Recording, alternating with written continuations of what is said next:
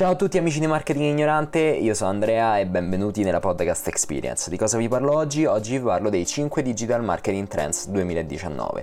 Perché solo 5? Perché personalmente ne ho individuati solo 5. Però in realtà se googlate Digital Marketing Trends troverete miliardi di articoli nei quali ogni marketer ha messo il suo numero, chi 10, chi 8, chi 7. Ed è giusto così, perché quando scegliamo un lavoro scegliamo tutto di quel lavoro, compreso la stima e la previsione di quelle che saranno le tendenze annuali.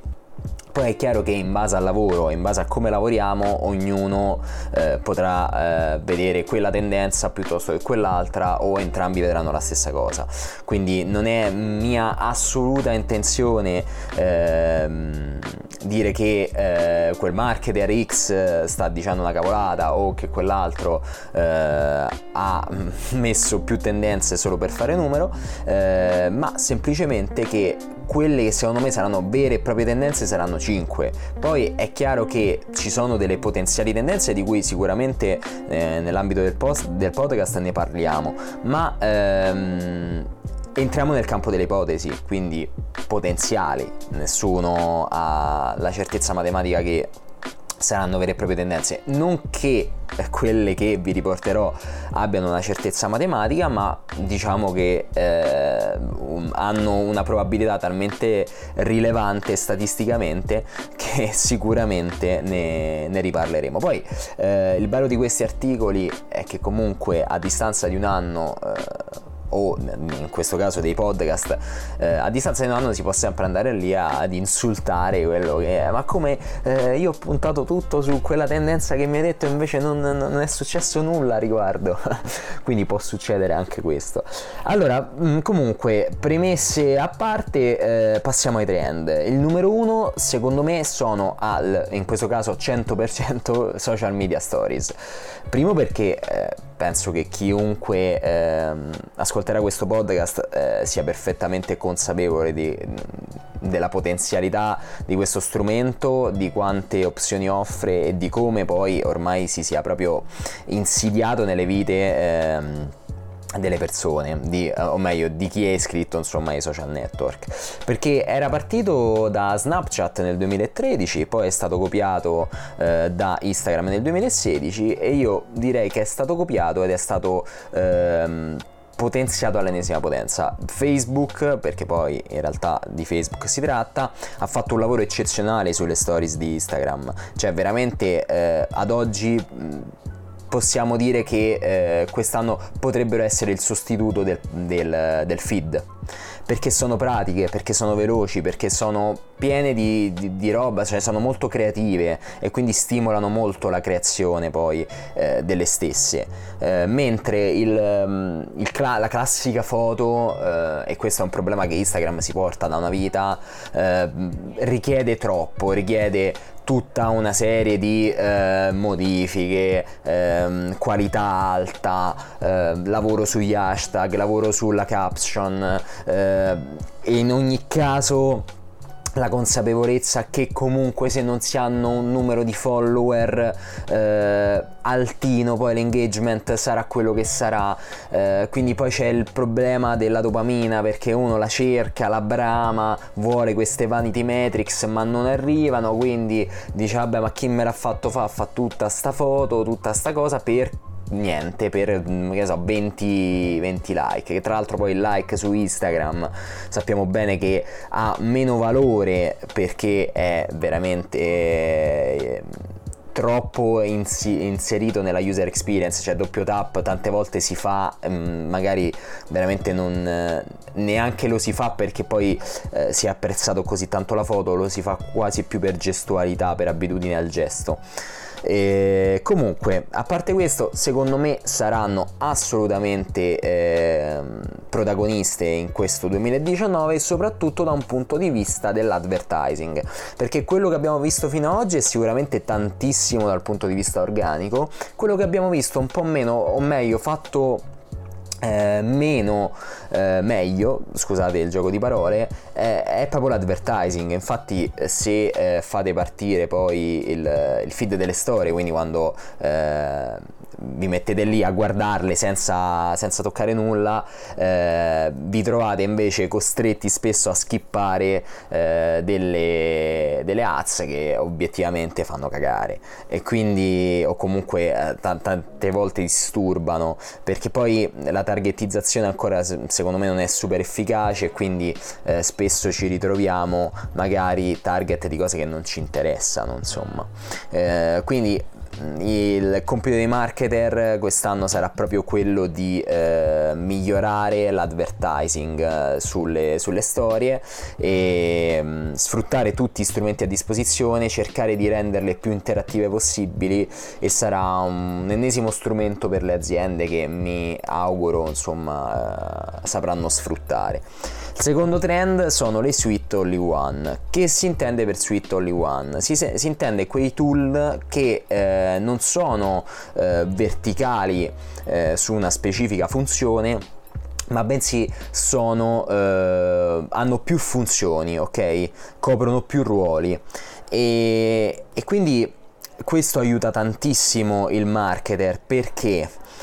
Perché ad oggi la mole di tool di cui deve dotarsi un marketer e la relativa quota di abbonamenti che dovrebbe poi andare a pagare per tutti questi tool veramente sta raggiungendo delle cifre spropositate. Leggevo il post di un amico che aveva quantificato proprio il numero di tool di cui necessitava e il relativo costo a fine mese. Raggiungeva la cifra di 5.000 euro circa, quindi insomma cifre veramente che non si possono neanche pronunciare, perché già solo a guadagnarle sarebbe il top, ma se poi le dobbiamo investire sui tool, insomma mi sembra un tantino un problema, insomma. Quindi sicuramente le suite che offriranno il quantitativo maggiore di tool con qualità garantita, qui voglio sottolinearlo, qualità garantita, perché spesso il problema delle suite all in one è che sì, c'ho tutto, ma non ce l'ho tutto come dovrebbe essere, quindi ci avrò quella funzione che va meglio, quella che va peggio, quella che va benino. Ecco, questo è un problema a cui le software house devono assolutamente rimediare. Ad oggi tra i tool all in one più conosciuti c'è sicuramente Kajabi, c'è sicuramente Clickfunnel. Ecco, questi sono eccezionali, hanno anche loro i loro difettucci, ma sono comunque veramente all in one, e quindi credo che le aziende da questo punto di vista dovranno assolutamente mettere il turbo su questo tipo di soluzioni. So che anche in Italia qualcuno si sta muovendo, non posso fare nomi perché credo che per alcuni potrebbe essere uno spoiler, altri già lo sanno perché sono stati all'evento di questa azienda che sta creando comunque una soluzione da questo punto di vista veramente top. Vabbè, vi ho messo la curiosità, ovviamente riceverò il classico messaggio: mi puoi dire il nome dell'azienda, ti prego, però non lo farò.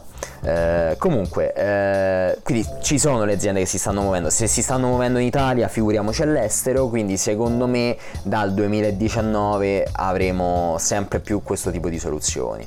Il terzo trend è relativo secondo me solo all'Italia, ed è quello che sto facendo in questo momento, ovvero i podcast.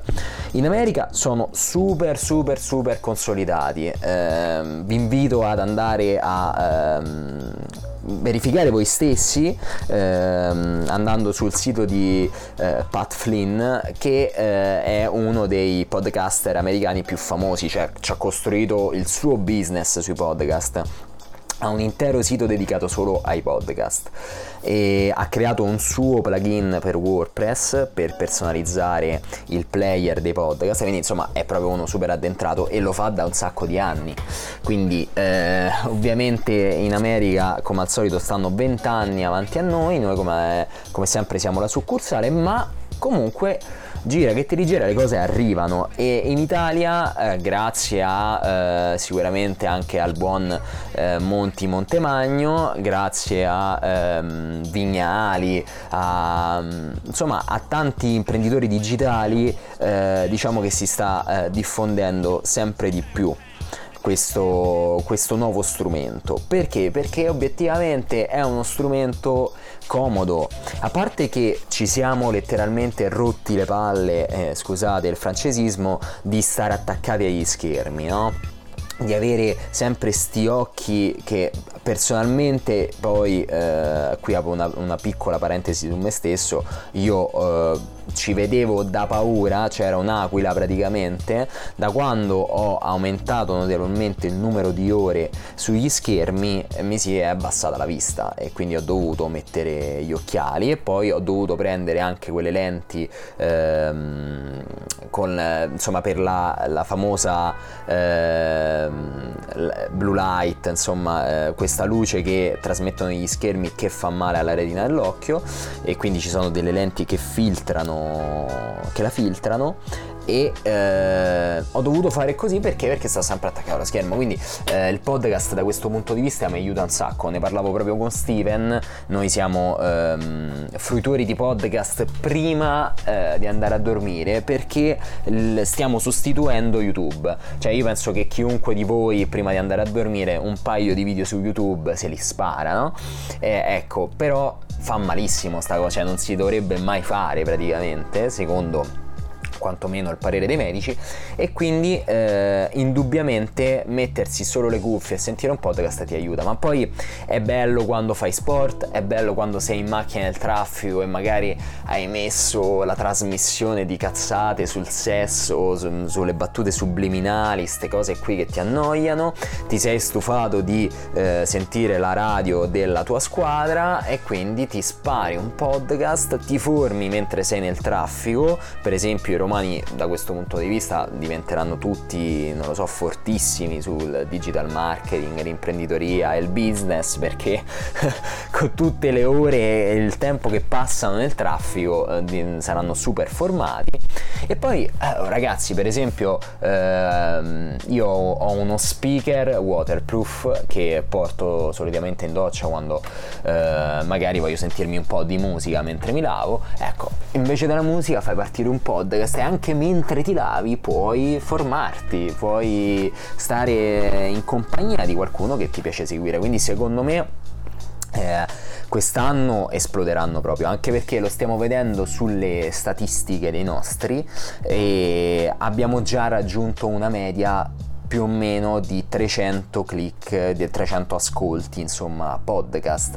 Inoltre, se mettete la parola chiave marketing su Spotify, il primo risultato che vi esce è il nostro podcast. Quindi i numeri si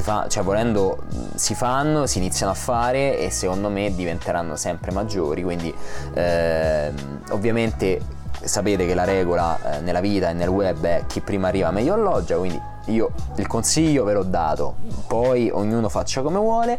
Passiamo al quarto trend, scusate, ovvero oddio, ha diversi nomi in realtà. C'è chi lo chiama conversational marketing, chi lo chiama instant message marketing, chi li chiama semplicemente chatbot, chi live chat tool. Fatto sta che parliamo di messaggistica, quindi di marketing fatto attraverso le conversazioni, i messaggi. E perché dico che saranno anche questi delle tendenze? In realtà anche da questo punto di vista siamo perfettamente consapevoli, almeno noi chi fa il marketer, che comunque è uno strumento che già viene strasfruttato, strausato, c'è di tutto. Cioè, se andate a prendere un chatbot come ManyChat trovate già di tutto di più. Un nostro amico con cui stiamo facendo delle collaborazioni, credo a breve lancerà anche il suo corso, quindi iniziano a uscire anche dei corsi sui chatbot. Sappiamo bene anche che WhatsApp diciamo che consoliderà WhatsApp Business, quindi il WhatsApp per le aziende, quindi aprirà le porte ad un'altra forma interessante di interazione tra cliente e azienda, tra customer care e consumer. Quindi insomma le opzioni sono tante, la flessibilità che hanno raggiunto nel tempo questi chatbot è tanta, hanno superato anche tutto il problema della GDPR, perché se ci si muove discretamente, senza quindi andare troppo in spam o comunque essere troppo spammosi, si possono tranquillamente utilizzare. Le persone, gli stessi clienti, gli stessi consumatori vogliono aziende sempre più umanizzate, quindi vogliono l'interazione con le aziende, vogliono che i digital customer care siano foto di persone reali, nomi, nazionalità, cioè vogliono che ci sia una persona, ok? E anche se poi alla fine non sono consapevoli, cioè in realtà la persona magari c'è, soprattutto sulle live chat tool, però magari una serie di domande, diciamo così, possono essere tranquillamente coperte dal chatbot e la persona comunque non se ne accorge. Quindi c'è bisogno di conversare, cioè il cliente ha bisogno di conversare, c'ha bisogno di superare il noiosissimo numero verde, c'ha bisogno di immediatezza. Quindi c'ho un problema, ho comprato un prodotto da voi, il prodotto c'ha questo difetto qui, io scrivo subito e subito voglio una risposta. Non voglio più stare lì a aspettare con la canzoncina del momento fastidiosissima al telefono che mi risponde un operatore magari che viene anche dall'estero, quindi per parlarci ci metto, voglio una risposta immediata. Quindi aiuteranno tantissimo il customer care, i vari messenger, WhatsApp e quant'altro, quindi per me da questo punto di vista ci sarà diciamo il punto di arrivo più o meno definitivo di questo tipo di strumenti, perché fino ad oggi se ne è parlato tanto, sono strautilizzati, però non c'è stato un vero e proprio punto d'arrivo. Credo che il 2019 sarà l'anno in cui ci sarà questo. E arriviamo all'ultimo, ma in realtà come vi dicevo ce ne sono altri potenziali, magari ve ne accenno qualcuno. L'ultimo è il video marketing. No, sto scherzando, il video marketing viene messo nei trend dell'anno a venire praticamente tutti gli anni da non so quanti anni, probabilmente non lo so, da quando è uscito YouTube, probabilmente tutti i marketer hanno sempre pensato che fosse l'anno del video marketing, sti video, saremo solo video. È tutto vero, cioè andiamo sempre di più in un diciamo mondo digitale sempre più video oriented, però bisogna saper distinguere anche nello strumento stesso, perché il video non è solo fine a se stesso, non è solo ok fatto e finito. Ci sono c'è un tipo di video che sta spopolando, che sono le video live, e sta spopolando non solo perché Twitch, che è una delle piattaforme più famose proprio per i video live, è sempre più in crescita per via dell'e-sport, no? Si sta diffondendo quest'altro fenomeno che sicuramente, ecco, questa ve lo posso dire, però in realtà può interessare e può anche non interessare al marketer, però anche gli e-sports saranno assolutissimamente protagonisti di questo 2019. Ci sono un sacco di aziende che stanno investendo.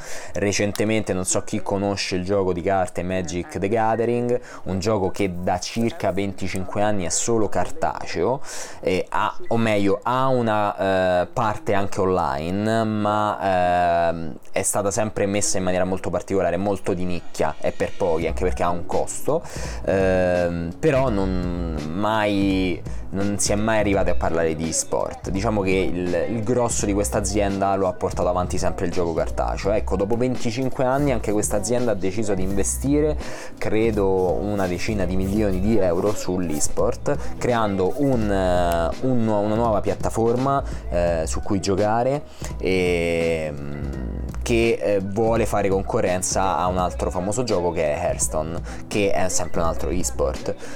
Quindi questo per dirvi cosa, ma giustamente in questo momento direte vabbè, ma a me che me frega di Magic, di quello, di quell'altro. No, è per dirvi che se un'azienda che per 25 anni ha praticamente basato il suo fatturato sull'offline, quindi su prodotti tangibili, ha deciso di investire eppure tanto su un prodotto intangibile per questa idea di sport digitale, quindi per l'esport, vuol dire che qualcosa sta a significare, e ha deciso di investirci quest'anno. Anche FIFA migliorerà e potenzierà tutto il discorso di esport, insomma Fortnite e vari giochi, c'è tanto interesse attorno a questo, ovviamente ce ne sarà sempre di più anche per noi marketer, perché ovviamente si può parlare di sponsorship, si può parlare di influencer marketing, si può parlare di tantissime forme di marketing applicabili poi a questo mondo qui.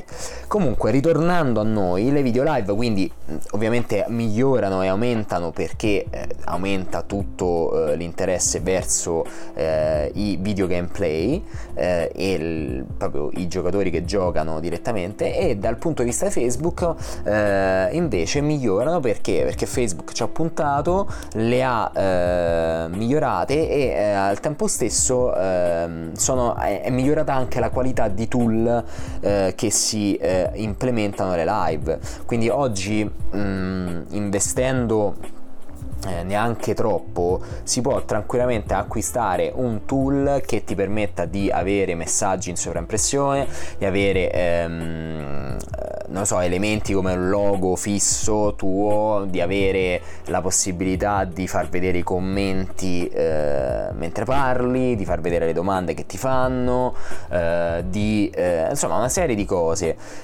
Sarà molto interessante vedere, visto che Facebook ha aperto alla monetizzazione, sarà molto interessante capire come intenderà per esempio monetizzare le live. Twitch, YouTube per chi lo sa, insomma, già oggi offrono la possibilità di pagare qualcosa al gamer o a colui che sta facendo una live, quindi fare delle offerte, e c'è chi con questo sistema si tira tranquillamente fuori uno stipendio. Cioè, chi ha deciso di intraprendere la carriera del gamer e quindi fa gameplay live, spesso magari si ritrova a guadagnare 100, 200, 300 euro a live, e se ne fai una al giorno per un mese, capisci bene che ti sei portato a casa un signore stipendio. Perché è la tua audience che vuole supportarti, che ti ringrazia per l'intrattenimento che gli dai, e quindi ti fa un'offerta. E dato che molti hanno dei numeri spaventosi, anche se le offerte sono piccole, quindi magari 3, 5, 10 euro, però sommati a tutti quelli che partecipano alla live poi diventa una bella cifra. Quindi insomma sarà interessante capire se anche Facebook porterà questo modello di monetizzazione sulle live, o se Facebook stesso bypasserà tutti i vari tool, che comunque un po' è vero che migliorano tutta la parte interattiva, però un po' penalizzano dal punto di vista della qualità sia visiva, che proprio appesantiscono un po' la live, insomma, quindi magari crasha un po' di più, quindi magari sarà Facebook stesso che, per come ha fatto poi con le live di Instagram, implementerà degli strumenti per migliorarle, insomma. Quindi siamo arrivati alla fine, ve li ho menzionati tutti e 5, vi ho menzionato anche quello bonus degli sport. Potrei dirvi anche che sicuramente che poi in realtà è un po' lo stesso discorso del video marketing, il mobile. Ragazzi, se io vi apro le gli analytics del sito, vi posso dire, adesso non li posso aprire, ma da quello che ricordo, li ho consultati un paio di ore fa, siamo attorno all'85% di connessioni da dispositivi mobile, quindi l'85% della nostra audience visita il sito attraverso gli smartphone. E poi sottolineo gli smartphone perché in realtà nonostante la connessione mobile comprenda anche i tablet, in realtà quando vi parlo di 85% vi parlo di 85% smartphone, non tablet. Sta proprio crollando perché parer mio finalmente le persone si sono rese conto dell'inutilità dello strumento, cioè, o meglio, è utile a pochi, diciamo che facendo il solito 80-20